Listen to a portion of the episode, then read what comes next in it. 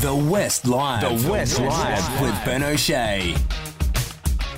Perth property is going through the roof. If you own a Perth house, you're sitting on a gold mine basically, because next year prices are going to go up, we're told, between 5 and 8%. That's according to the PropTrack Property Market Outlook Report, which is a, mouthful, but it's out this morning. And uh, we are going to go higher than Sydney and Melbourne. So um, we'll record somewhat of a hat trick according to this forecast, because it'll be the third year in a row that we've led the nation in terms of house price growth. Mm. Um, very difficult if you're trying to enter the housing market, but if you already have a home, you're onto a winner. Well, the the thing is, well, yes and no, because if you have, uh, unless you're planning on living out of your car, you'll still need to find another house to live in, right? That's So the true. gains that you make when you sell, you give them back when you buy.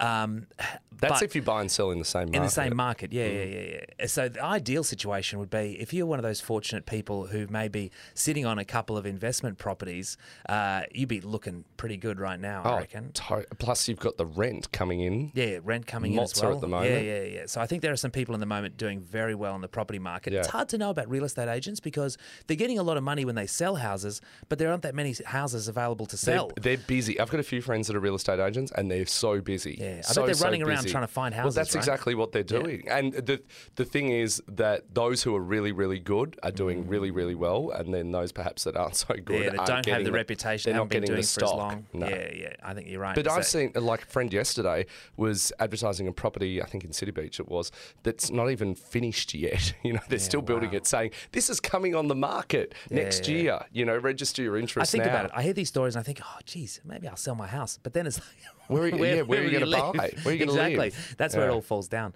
Um, yeah, so maybe not. Uh, but certainly very interesting times in the Perth property market. Not so much if you're uh, trying to get into it. All right, if you're going to do sort of some sort of tree change or a sea Yeah, change to a yeah. place where it's not as expensive, expensive, and you sell up in definitely. Perth and off you go. Yeah, can I do the show remotely? I'll investigate it. From Where would you- Japan. where would you I like could to buy do a it very from? Mm. cheap house in Japan, you know? Yeah, well, you could. But if it wasn't Japan, if it was regional WA, Ah. Oh, where look- would you pick? I always like the idea of living in Esperance.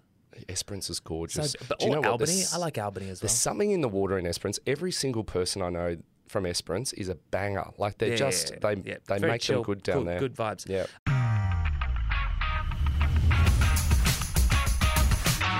You've been listening to The West Live with Ben O'Shea. If the story behind the story matters to you, then you can count on the west.com.au to deliver.